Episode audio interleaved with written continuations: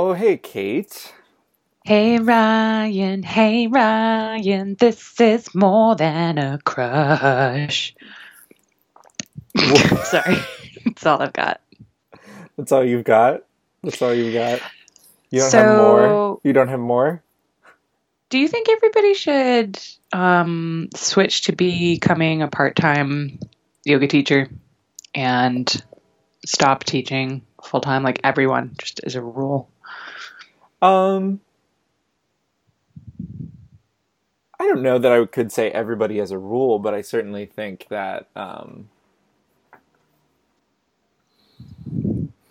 I I don't see yoga teachers ever getting compensated to the point, like with the exception of like a very very few, like a very few few people who are in the right place at the right time and sort of rode the wave. Um, I, I don't see anybody being able to be compensated enough to be just a yoga teacher, meaning that you're not doing, you know, admin at a studio or you're not having just a completely separate job outside of yoga or, you, you know, th- that there isn't some other sort of point of revenue. Um, I, I just don't see that that being possible. Um, on the other hand, uh, like the sometimes the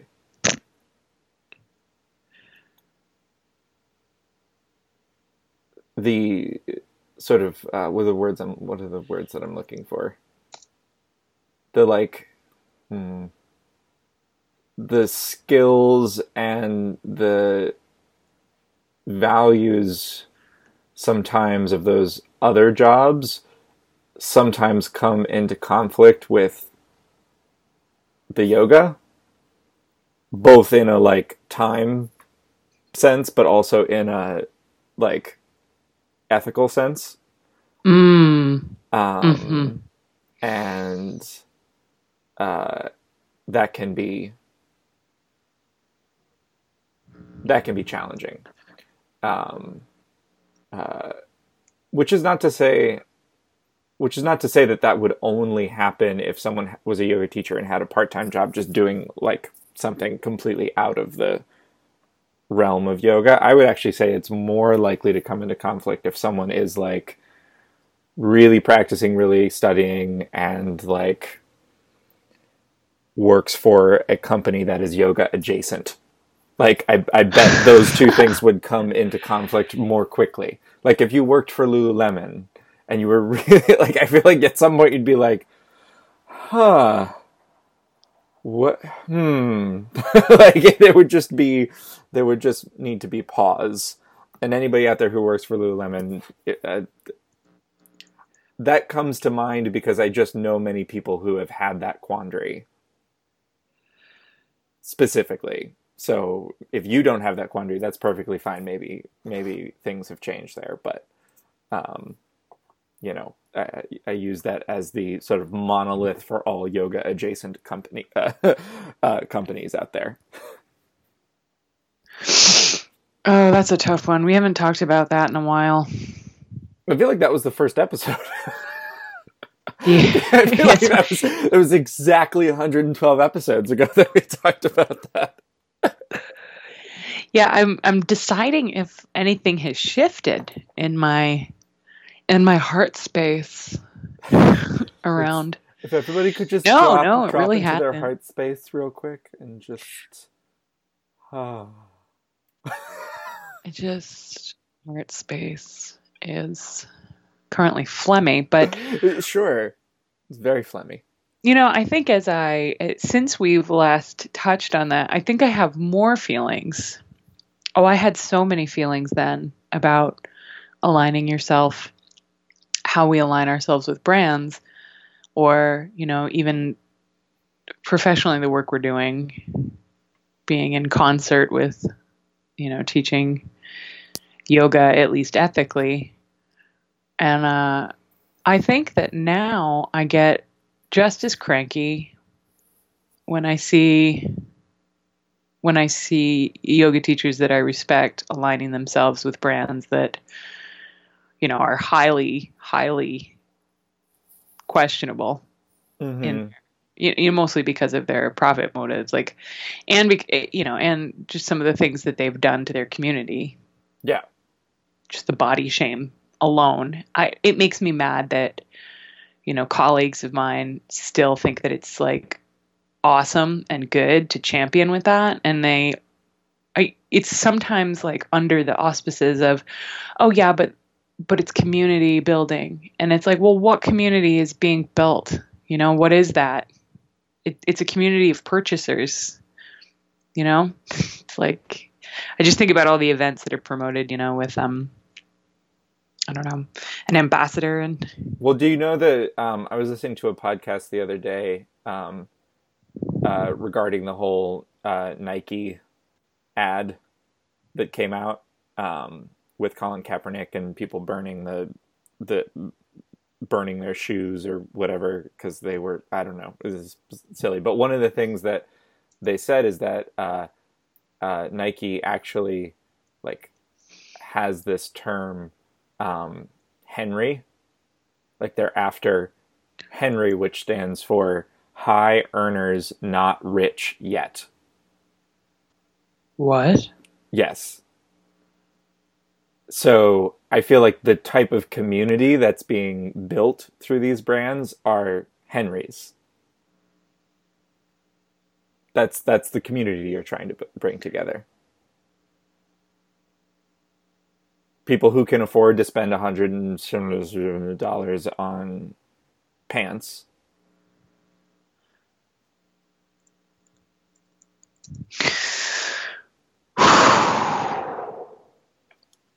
which would be like youthful lower middle class often white thin people that are on their way to being middle and upper middle class Yeah.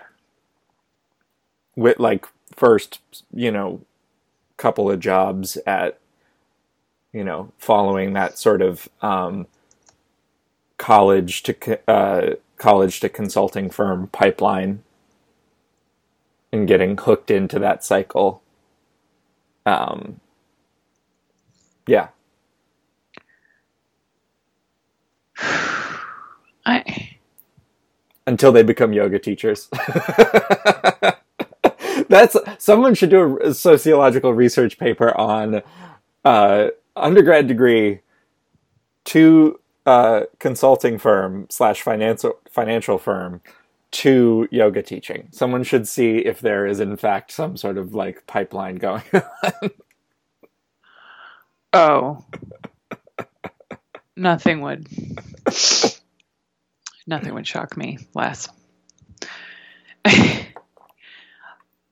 I don't know. I I've been having a really reactive couple of weeks about this is you know about social media and uh,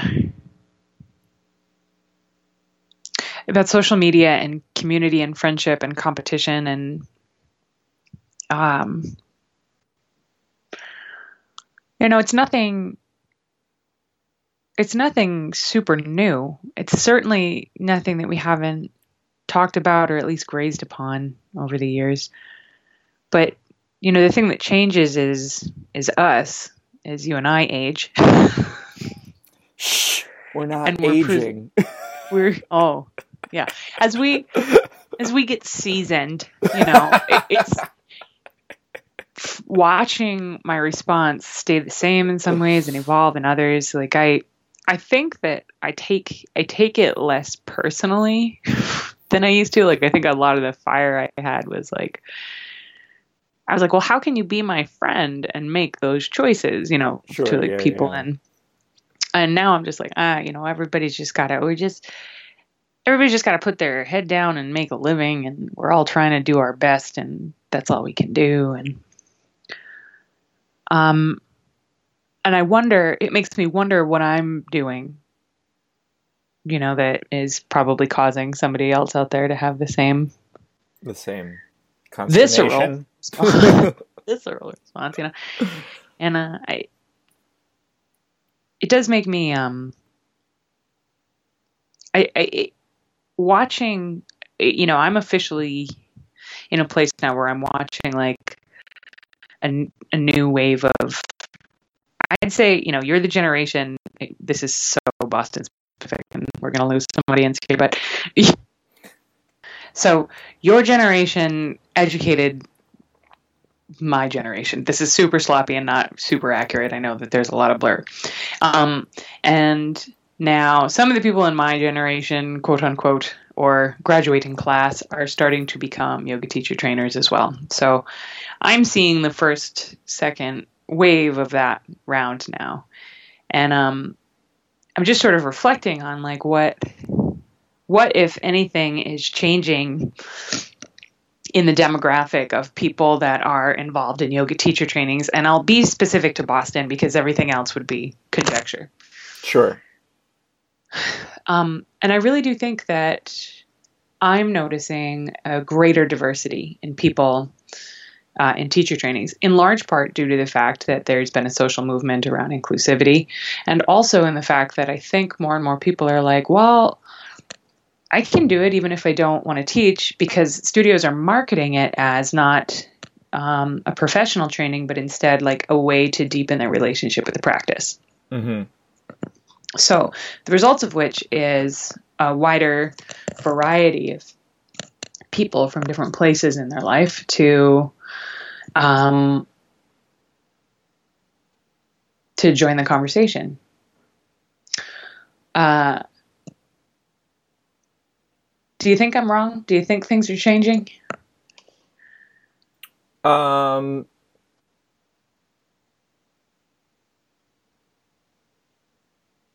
I, I mean, if they're changing, I don't think it's very much. I mean, I haven't been in a like large teacher training situation in a really long time, so um, I, I, I don't know, but I I I have heard from folks that um you know still still pretty fucking white. Uh, um and uh not necessarily very diverse in terms of um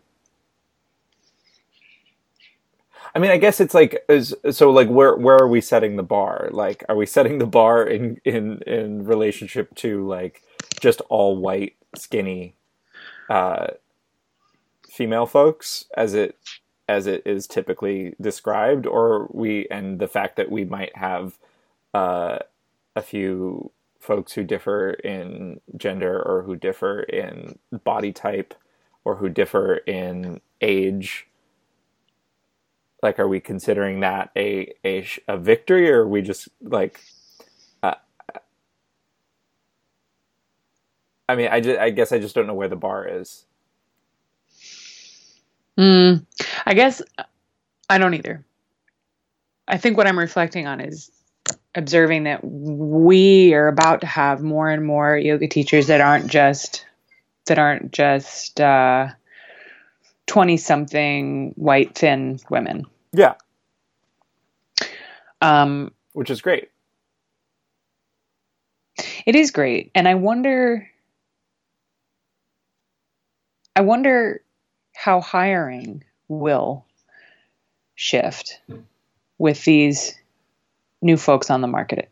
I don't think I don't think hiring will shift all that much until there is an understanding that um,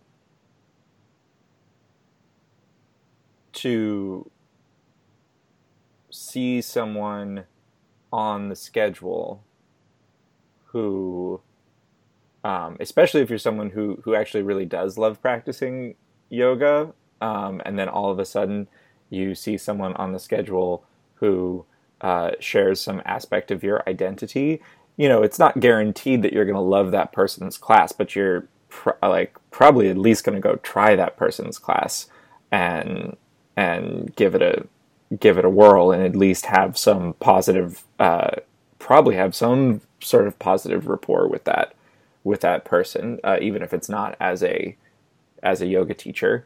Um, certainly, uh, when I was on retreat and saw other queer folks on the retreat, there was a moment of like, "Oh my god, we're not the only person here." There's more than one of us. This is fucking amazing. like there was that moment. Um, uh, uh, so so there is something to be said, but until people, uh, especially in the sort of big box gym um, uh, and and now big box yoga studios, uh, until they recognize that that is valuable from a monetary standpoint, because that's the only reason changes ever get made in those in those companies, um, uh, they won't necessarily change their hiring practices. Um, I think there's also a significant like I'm not sure people who are making hiring decisions really have much understanding of yoga themselves in a lot of these bigger like not every fitness director at a gym is going to know something about yoga.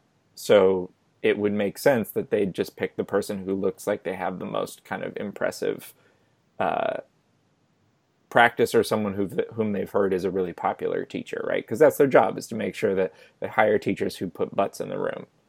Um, so uh, if if the motive is simply profit, um, I don't think I don't think those decisions will change very much.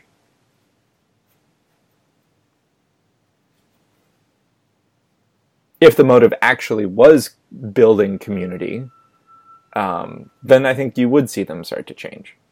Um, but then there can also be this weird like tokenism thing that starts to happen, where like, you know, you you just where places either knowingly or unknowingly um, uh, or subconsciously sort of like push the person with a marginalized identity to the to the forefront to be like look at us! We've got folks. Um so that that's oh, interesting too. but like yeah yeah. Oh but like I mean, what is the scenario where it's not that? Well, exactly. I'm not saying that that's necessarily a wrong. No, I think that's okay. I, I, but but you but you have to like. The only way to to mitigate that is to just be aware that that might put that person in the position of being the black yoga teacher or the trans yoga teacher or the you know what I mean? Like it, it might put them in an awkward position. Um, yeah initially. And it, it, what's important to notice is does it end there? Is it yeah. like look we've got you know one person that is this you know is is there people assisting that also look like them? Are there people um, that also front, teach at there the front desk, front also desk look like, look like, like it, yeah it has to look it has to be more than one person. yeah, it's got to be more than one person. but there's there's definitely I you know it, there, there's yeah, um, but it's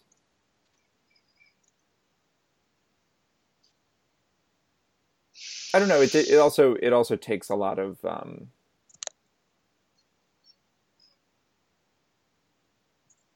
it takes a lot of continuous effort to to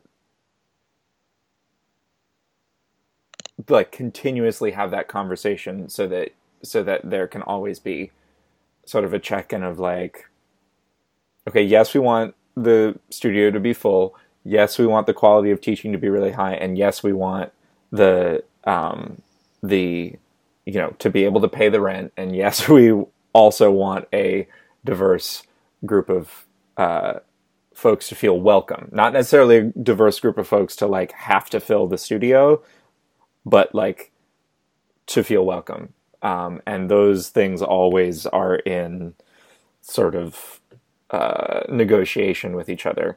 Um, and uh, um,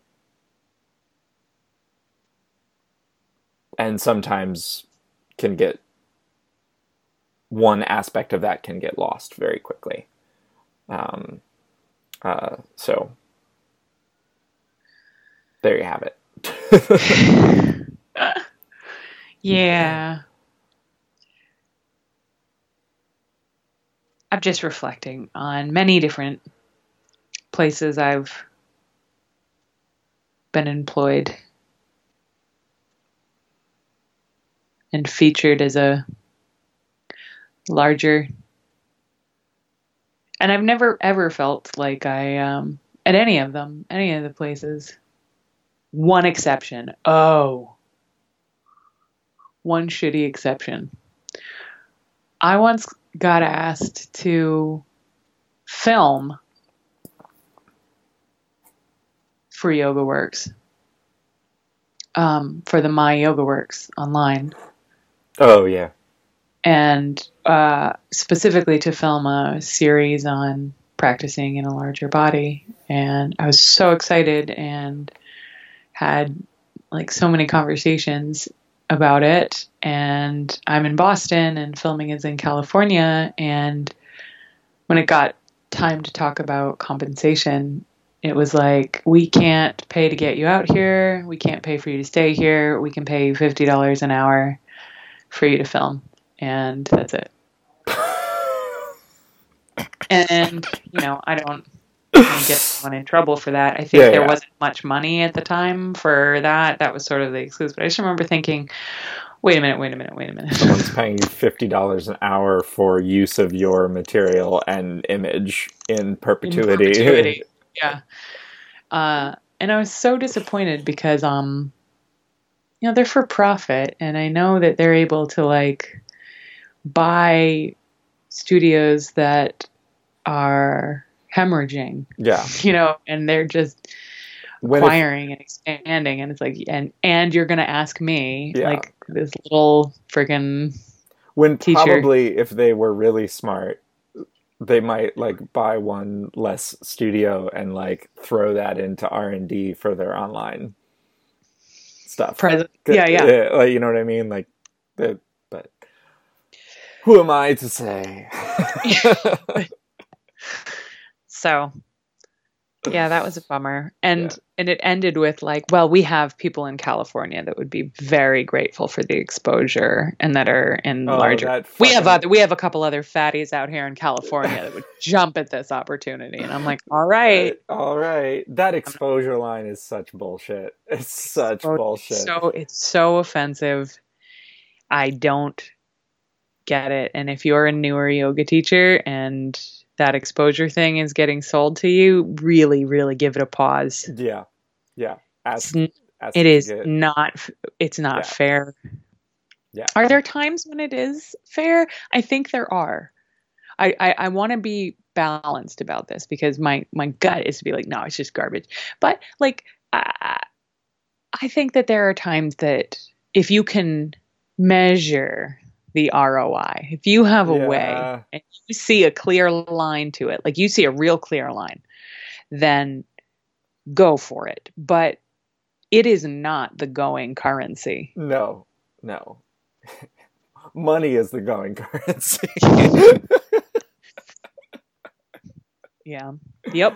Um, that's my that's my call to action to anybody that might be listening. yeah. Um, yeah, you know, I don't actually know. I mean, now if compensation is in the form of like if you're a new new teacher and some festival is willing to make it sort of revenue neutral for you to teach there meaning like they're covering all of the expenses to get there but they're not actually going to compensate you for teaching like i don't know you might you might weigh that um but there that is still some level of compensation it's just you're you're netting out.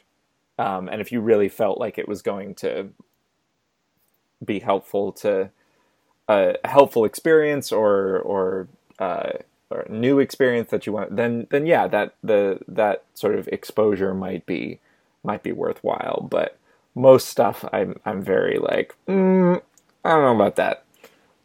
Um, so that's my two cents there.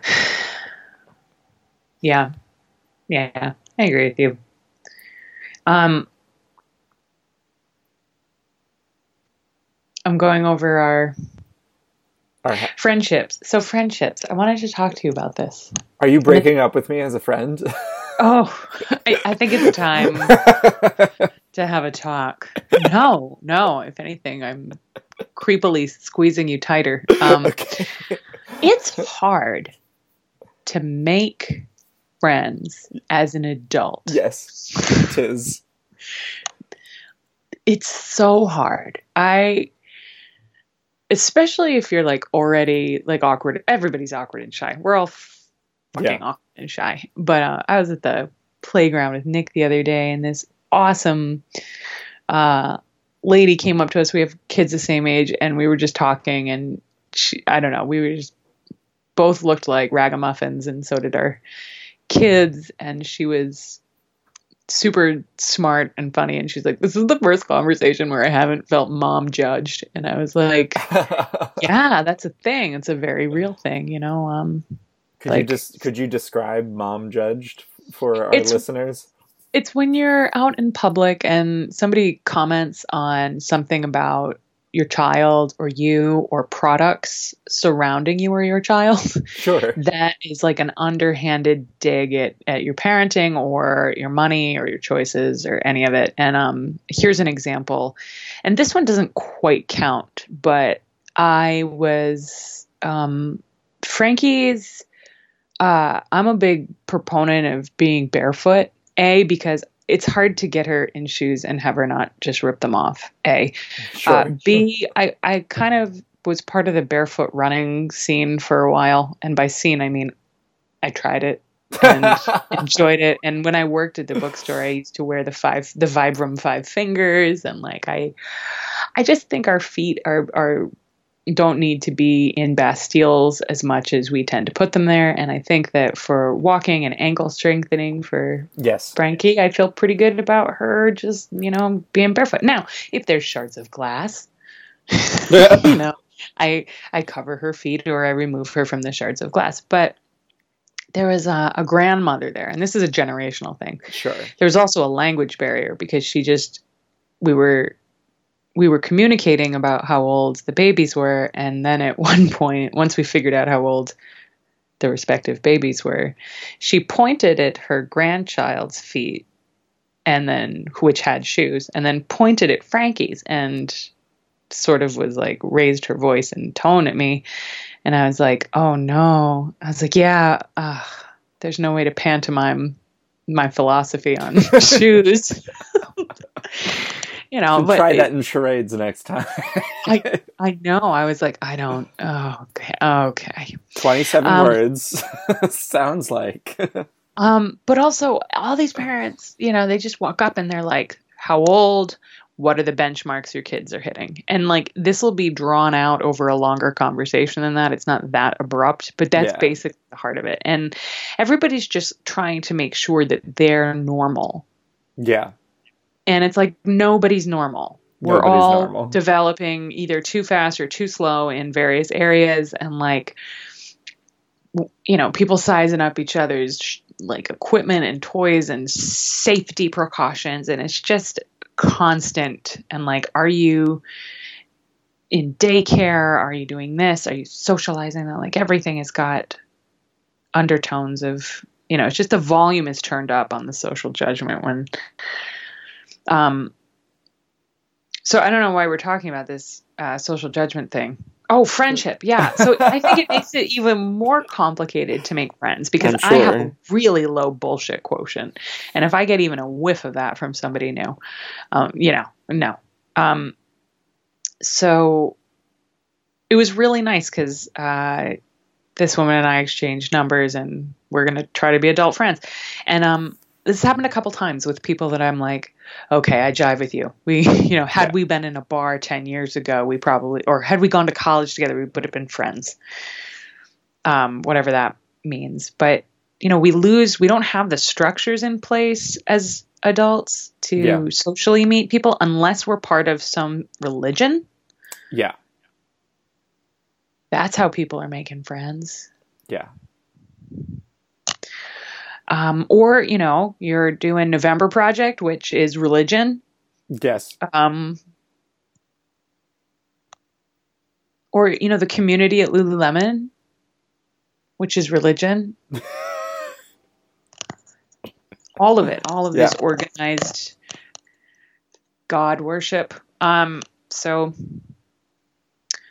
friendship is hard.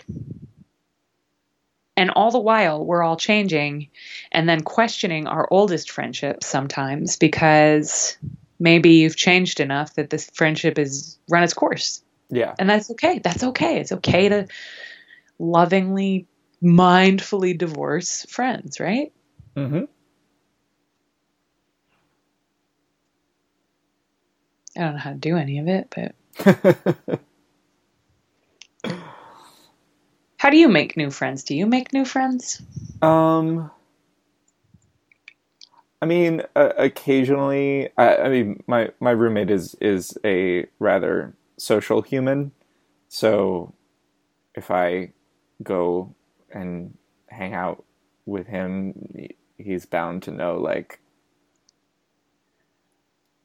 a large number of folks if we go to any uh, gay space. oh, Um, that's so helpful. uh, but that doesn't mean that I necessarily like spark friendships with those folks.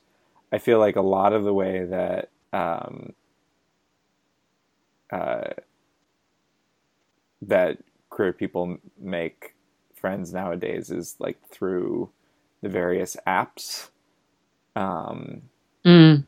which I've actually been off of for almost a month for my own mental health. Um, because just the number of like shitty conversations that I would have on on there, or um, like obnoxious questions that that would get lobbed um, my way. Uh, I was just like, you know what? There are plenty of things in my life giving me intense anxiety right now. I don't need for this is one that I can literally just turn off. Like I can just delete the goddamn things. Um, uh, but it is interesting because now, um, um, now that I don't have them on, it is a little bit like, okay, well, I could go out to a bar, though one of Boston's like handful of gay bars is closing on Saturday. Um, um, I could. Uh, Which one? Uh, Paradise. Oh my gosh. Yeah. The lease to that building is owned by MIT. So, uh, or rather, I should say, the building is owned by MIT. Um, so the fact that they've been able to stay there that long is pretty remarkable. Um, but it does mean like there's just not that many anymore. Um, uh, but yeah, but like I don't, I don't know how. Like I'm so I'm so deeply like like it it takes me like a hot second to like let like open up enough to let somebody like to want to interact with somebody on a regular basis to which I would refer to them as a friend. I also might have a really high bar for who I would label that. Mm. Like I'm v- friendly with Mhm. many acquaintances, but like I wouldn't necessarily Yes. call them friends. No, and here's the definition of this is a good point. Like people you hang out with and like there's different tierings. Like Yeah, there's hey, I'm going to call you in the middle of the night. Will you open up your door if you know at 2 a.m. if I'm in trouble? Like, yes, exactly. Is uh, different than hey, I this is somebody that I would hang out with, Yeah, you know, and go get a coffee and have a conversation or Yeah. go do something. Um, I don't know. So let's put a pin in that. Uh, I'd love to hear from our listeners about adult adult friending. Adult And, um, friending. Isn't I'm that expect- some sort of like website that got shut down or something like that with the new s- sex trafficking laws? Oh, that sounds about right. Making friends as adults, let's say. Um, I would, you know, I'm I I, I want to hear your extreme views on it, especially uh, extroverts and introverts alike, and the people in between. yes. Uh, I want to make sure we spend some time talking about Core Power, which is now opening up a studio directly in front of YogaWorks Back Bay, and that's public. Can you I- tell me which, like, what space it actually is? 366 is it? It has to be. like, Uh, if you Google it, let me Google it. So I Googled it to confirm, and it's already listed in Google Maps. Oh wow! Is it is it above the coffee shop? That's what I'm wondering. So, do they smell blood in the water? Is that what's going on? Is that what No, they do? I do they sniff around and I just think. I, I mean, maybe, but I doubt it. I just think that they probably saw that space and was like, "That's a great location," because it is a great location. Um, and uh, yeah, um, I think that's that's probably what they did. But I do think that that's fascinating. Yeah? So it's Um, 399 Boylston Street. Oh, Let me do a street view. what's Tatte's address? Um, 399 This is profoundly boring for anyone that doesn't live in Boston.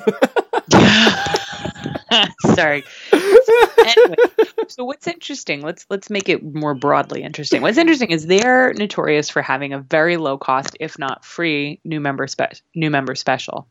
okay. Um, and so putting them right across from YogaWorks, this is really interesting because now there's a larger overlap of people that are interested in in yoga, and I like to believe that the market can bear um, and support enough people being interested in yoga that these two businesses can can can thrive across the street from each other. But there's also part of me that's like, is that what Core Power was thinking? We're both going to thrive here.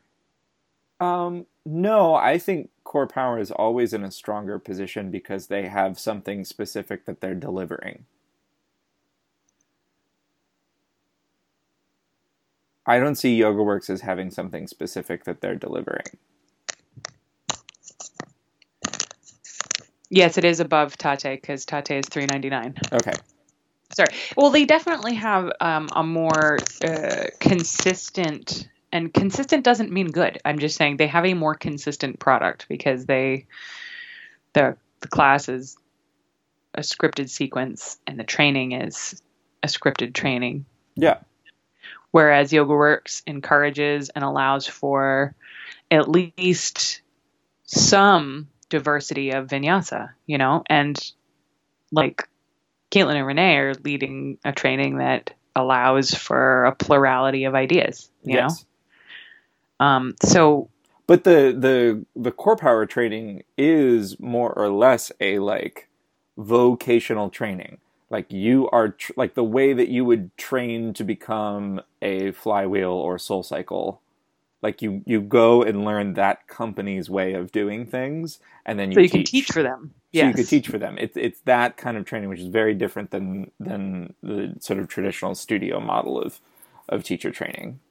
Yeah, and I know somebody that did the teacher training and was immediately hired to start leading their teacher trainings, like immediately, Yes, because we may they be talking about the same person because I know a person that also did lovely that. person. Yes, Yeah, so we're probably talking about the same person. Um, so yeah, it's just a different model. yeah, for sure. But I think there's going to be a big overlap when it comes to like new leads. And I think part of what they do, not just in Boston, but elsewhere, is they set up shop nearby other studios, preying on the lead pool, Yeah, hopes that they they often win the war on amenities. Like you go in and they're oh, very totally, totally, totally. They they have always like I remember the first studio that they opened in Chicago, and I went in there and was like, I took one class and was like, this is awful, but this is a beautiful space. So they come in, yeah, hard on the people that want a good workout and are interested in yoga a little bit, but mostly want a good workout. And um, those are people that often um, fill the bellies of other yoga studios. You know, Yeah. yoga studios don't necessarily thrive on serious students. no, A portion of them are serious students. Um, but there's always the you know the, the great chunk in the middle that are like, I love yoga and I love the workout and I can get this multiple places. yeah, anyway, it'll be interesting to see how that unfolds and um, how it does. I think it's going to do great, and I wonder if it'll affect the surrounding studios. Um, I, I think it it it I, I don't know. It will and it won't. Um, I I think I almost wonder if I almost wonder if it affects. I mean, it's going to affect every studio in terms of like the new influx of folks that come into Boston every, you know, September and Mm. January, like Mm-hmm. getting the word out to those people that like, hey, come try some yoga. Like, yes, having a core power downtown is going to have an effect on that. But I would I would almost think that in terms of already established students, I'm not sure that it's going to affect that, especially Yeah, at yeah. places like North End and South Boston and like the the studios that are still owned locally. I'm not sure that it will affect the local student population all that much. Um, that that's already you know established at those places, especially because now in Boston everybody has like um, I don't mean this in a negative way, but uh, there's less of a like this is my studio, I only come here, is much more of a circulation of folks from studio to studio. So that's why I think what it's actually going to affect is just the new lead pool, Yeah, the new pool of potential yoga students will yeah, But I think what'll happen also is there'll be a degree of people that try it and then are like, yeah, I think I like this yoga. Let me try the one across the street too. yeah. I don't know. It is interesting to hear the rumblings of like anxiety though, Oh, I'm beginning sure. to beginning to crawl through the web. crawl through the web. Um, And I do mean the web, not the interweb. just the web, What? Just the web. Um, the oh, other analog I- web. Um, that's the other thing I want to talk to you about. I had this thought that sometimes, so I really enjoy occasionally subbing classes. I, well, at least right now in my life, I am. like, okay. and he, and I had a thought that one of the reasons I enjoy it is, and this is so fucked up, but hear me out. Uh, sometimes I feel a, a subtle sense of freedom with subbing a class. Like, oh, this would be a really nice class for me to try this thing that I've yet to try elsewhere. hmm whether it be like a linguistic choice or a thing we're doing or not doing choice, I find that sometimes subbing is the place to do that. And I can hear all the problems with that as I say it out loud. do you ever feel that? Um. No, I, I think what usually uh, happens, more the conversation that goes on in my head when I'm subbing is how do I give them the process of giving them something that's familiar like especially if I'm subbing for um, someone whose teaching style is um,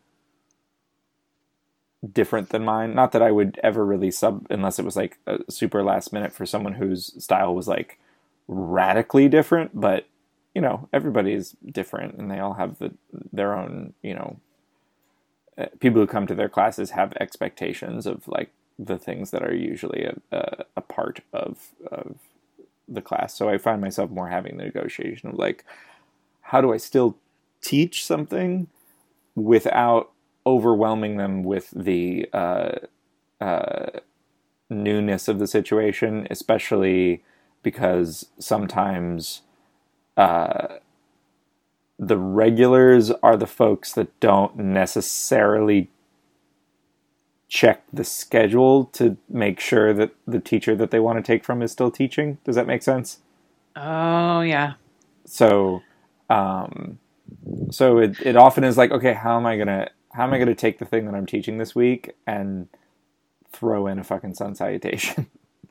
like that's that's the that's the conversation that that goes through my mind is is how how am I going to make this familiar enough that they're willing to come along for for the ride.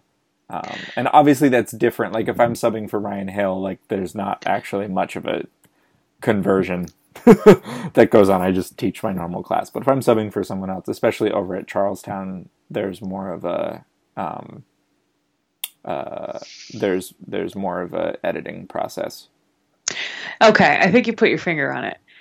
Once I think many teachers are thinking, how do I offer something that's in the spirit of the regular teacher's yeah. class and like how do i sort of honor the how do i honor their spirit and not completely jar their regulars you yeah. know um so you're already slipping into someone else's skin a little there's already there's already a little bit of a dance there in the process of editing and i think that it's in that empathetic exercise that parts of my brain get lit up and excited about other things that might be an opportunity to explore. You know, because already I think people are expecting a transmuted sort of offering. I think, you know, students know that, oh, this teacher is subbing and they're probably subbing in the spirit of whoever's class it is. So that opens up the door for other, I think, creative reflections. Maybe that's it. Okay all right, now I understand what's happening and why I'm excited about why I get excited about subbing is I see it as an opportunity to reframe how I'm thinking about other things that maybe I'm doing more um, on autopilot. Sure. Well, I also think there's more of a diversity of um, like people in the class too. Well, there's diversity of people in the class, but I was more thinking like specifically at Down Under. There's you end up well, you specifically, I don't know if all of the teachers, um, at least from what I've seen, um, end up subbing a fairly wide uh, variety in terms of the name of the class on the schedule. Um, so there's probably much, depending on what the name of that class that you're subbing for is, there there may be more of a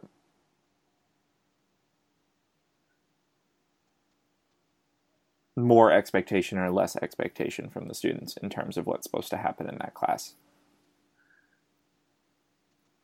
Yeah.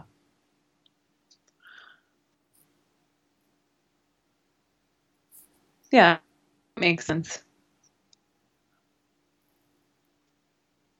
Anyway, I think it's good. I think it's important sub from time to time.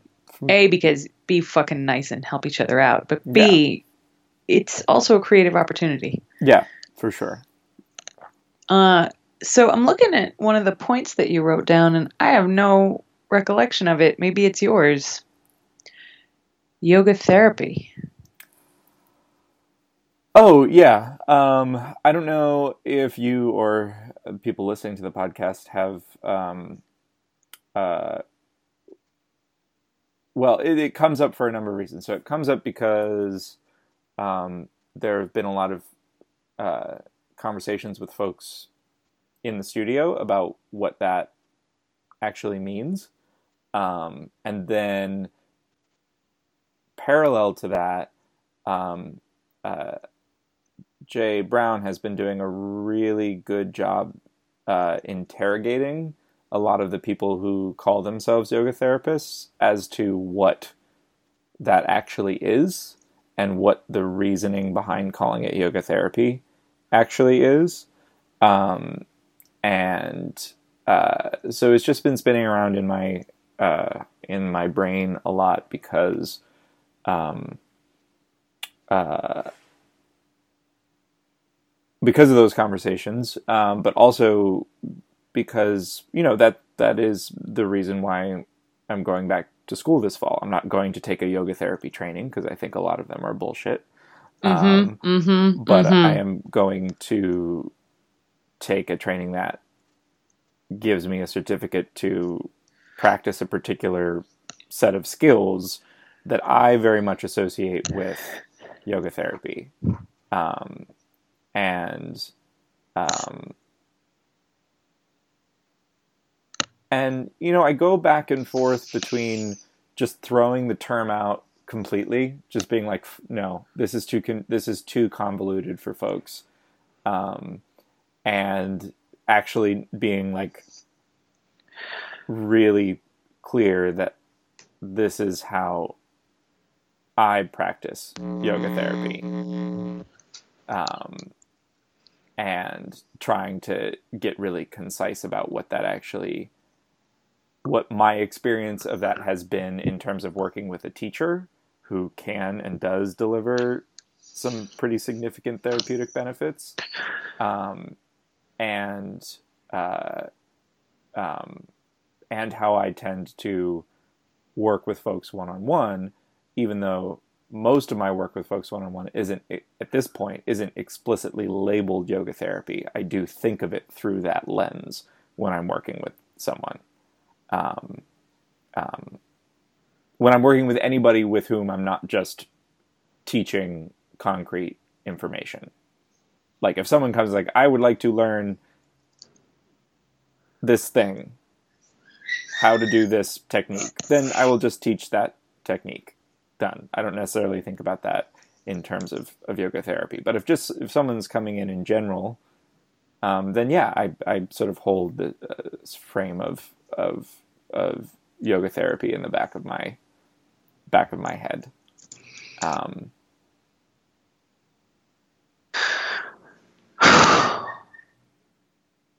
I I had a conversation with somebody the other day that identified themselves as a yoga therapist. And I had a visceral response to it. yeah.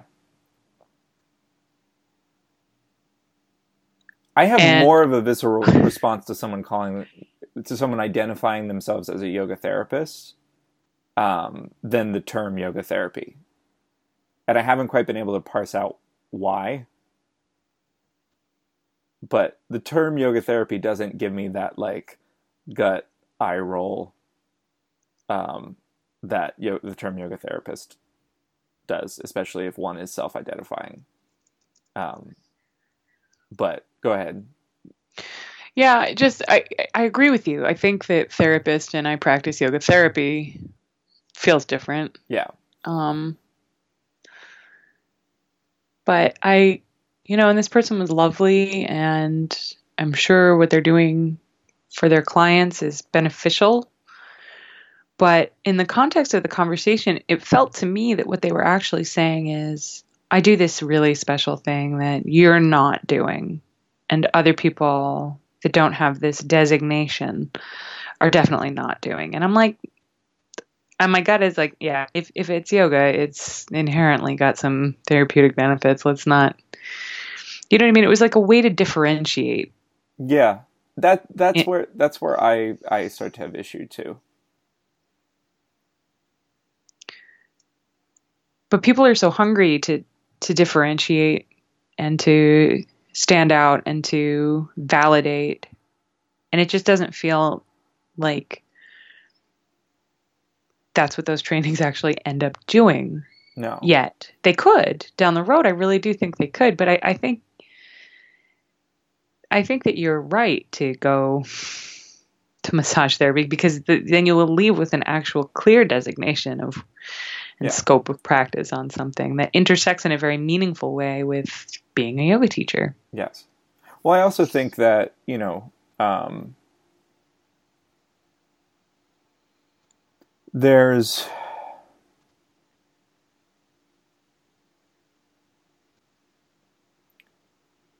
if we are going to have something called yoga therapy, then the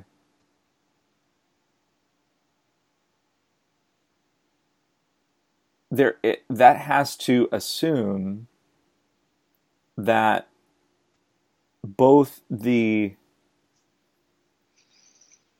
and, and again I'm still working through this but I, I I believe that has to presume that the person in the role for lack of a term um, lack of a better term in the role of yoga therapist has to have a continuing connection and continuing practice of yoga.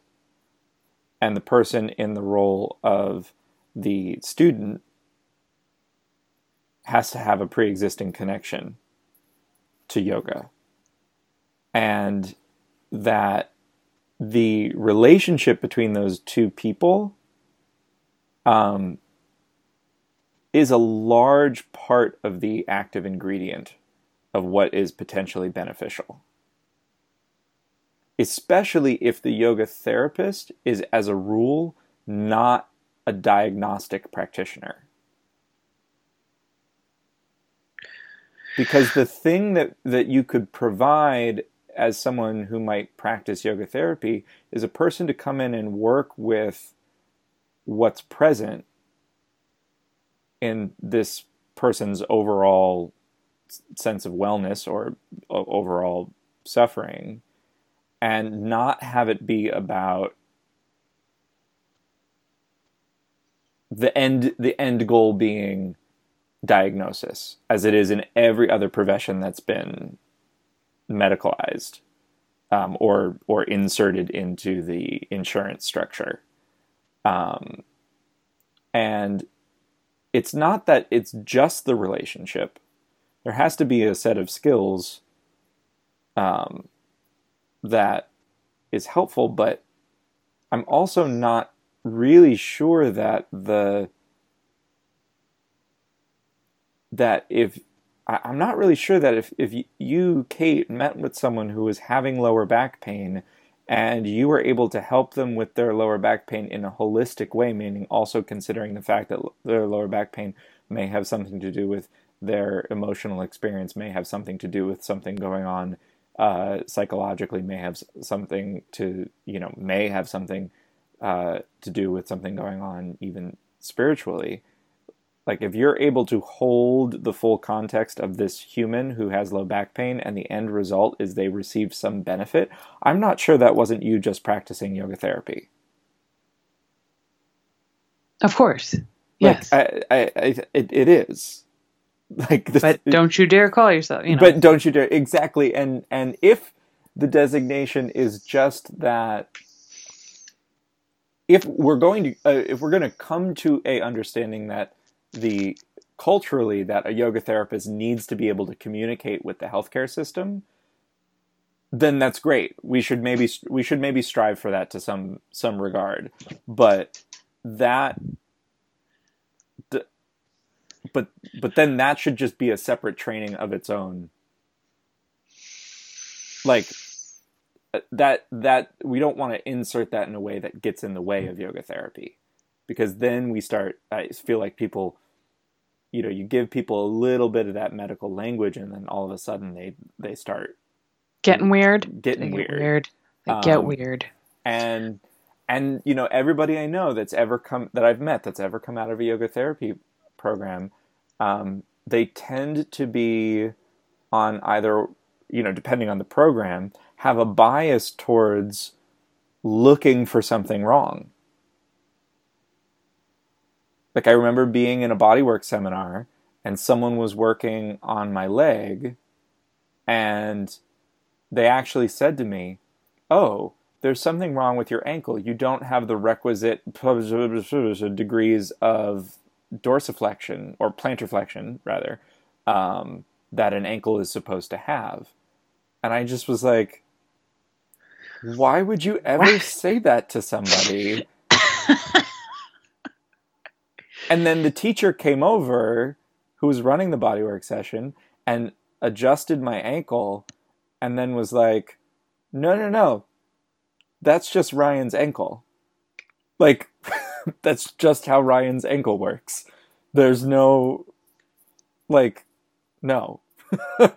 um, so there's that side, and then there's the other side, which, you know, can be way more oriented around uh, a psychological or psychosomatic approach, um, or uh, r- way more oriented around um, Ayurveda.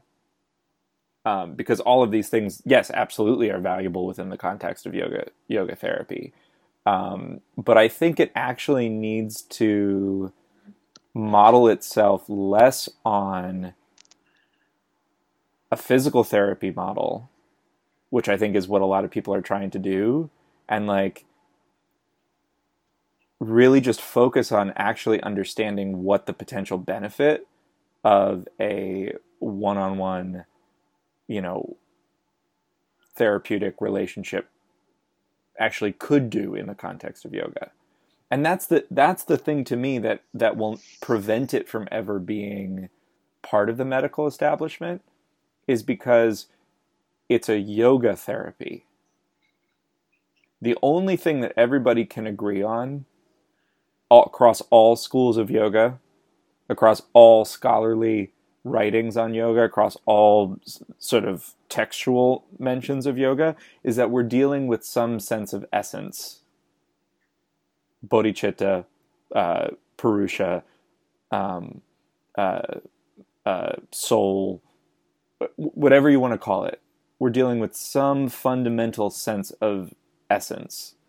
And if you remove that, then you're just talking about a psychotherapy or a physical therapy or mm-hmm. Mm-hmm. or mm-hmm. a um, uh, or spiritual counseling or well no that doesn't really make much sense but but you if you remove that you really are just dealing you're, you're having someone be a physical therapist yeah, or, or and, but with like a watered down. Yes, you know, yes. the physical therapist have at least had some time to like figure out what their protocols are. Exactly. You know, and, and I, I, sorry, but I deep I have some distrust for the continuity between you know yoga quote unquote therapy schools. Yes, I well I also have distrust between the continuity of of physical therapy schools to be perfectly honest and psychotherapy schools to be perfectly honest. Um, oh, that's fair. That's um, fair. But I just I, I think it's um, I think it's something that anybody who is involved, myself included, in teaching yoga in a way that highlights and emphasizes its uh, therapeutic benefits, by which I mean the ability to restore a sense of wellness. Um, uh, we have to be constantly grappling with these questions because what if what we are doing is meant to be holistic and i really and i really do think that it is that the moment we try and couch it in one try to pull it towards psychotherapy or try to pull it towards physical therapy or try to pull it towards the medical establishment um, i think i think we're doing a disservice to what's actually possible. And we have to acknowledge that we don't know what's i mean this this field has not actually really been around for that long. This idea that that, that this this could be a benefit to folks. Um uh I, really just i mean some people would argue against me but I, I, yes. No we're still in the wild west. We're, we're still in the wild west. Let's just be perfectly clear about that. So i just i just think that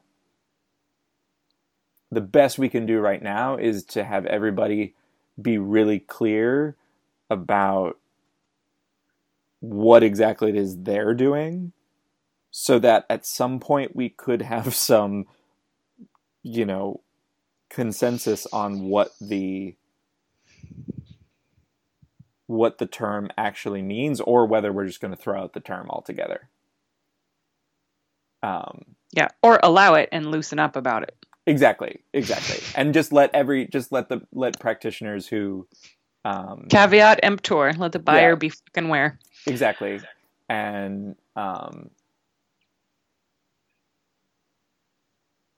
yeah, I, I just think it's a it's an interesting question. Um, I think there are a lot of people on their high fucking horse about it. Um, and uh, I, I, and I don't know this for a fact, but I would wonder how much those people who are on their high fucking horse about it are actually working with folks individually therapeutically. Like Mm. how much of their time is actually spent doing that. Um, and I wouldn't want to go take a yoga therapy training with them. I am learning yoga therapy from someone who's literally just in his office every day working with folks. So that's that's who I would want to learn from. Um, Caveat emptor. um, anyways, that's my rant for the day. Um, this That's a has good been, one. This has been unrolled. Yes, it has. Uh, follow us, like us, send us questions. Above all, send us questions. And if you um, want to keep hearing us do this from time to time and want to help us keep the lights on, uh, we have a Patreon. Any little bit is genuinely appreciated. Um, what's our What's our email for those of you that want to tell us we're wrong? And we love that. So please feel free to, in the nicest way, because we're real people. Uh, unrolledpodcast at gmail.com. Brilliant. Um, and a quick plug if you made it this far uh, the second episode of uh, my other podcast, Just Yoga, is out. Uh, and it's an interview with Trina Altman, um, who many of you um, may have heard of, is a yoga teacher, Pilates teacher out in California. So you can go check out that on all Go of your listen. favorite podcasting apps. So, yeah. Bye. Bye.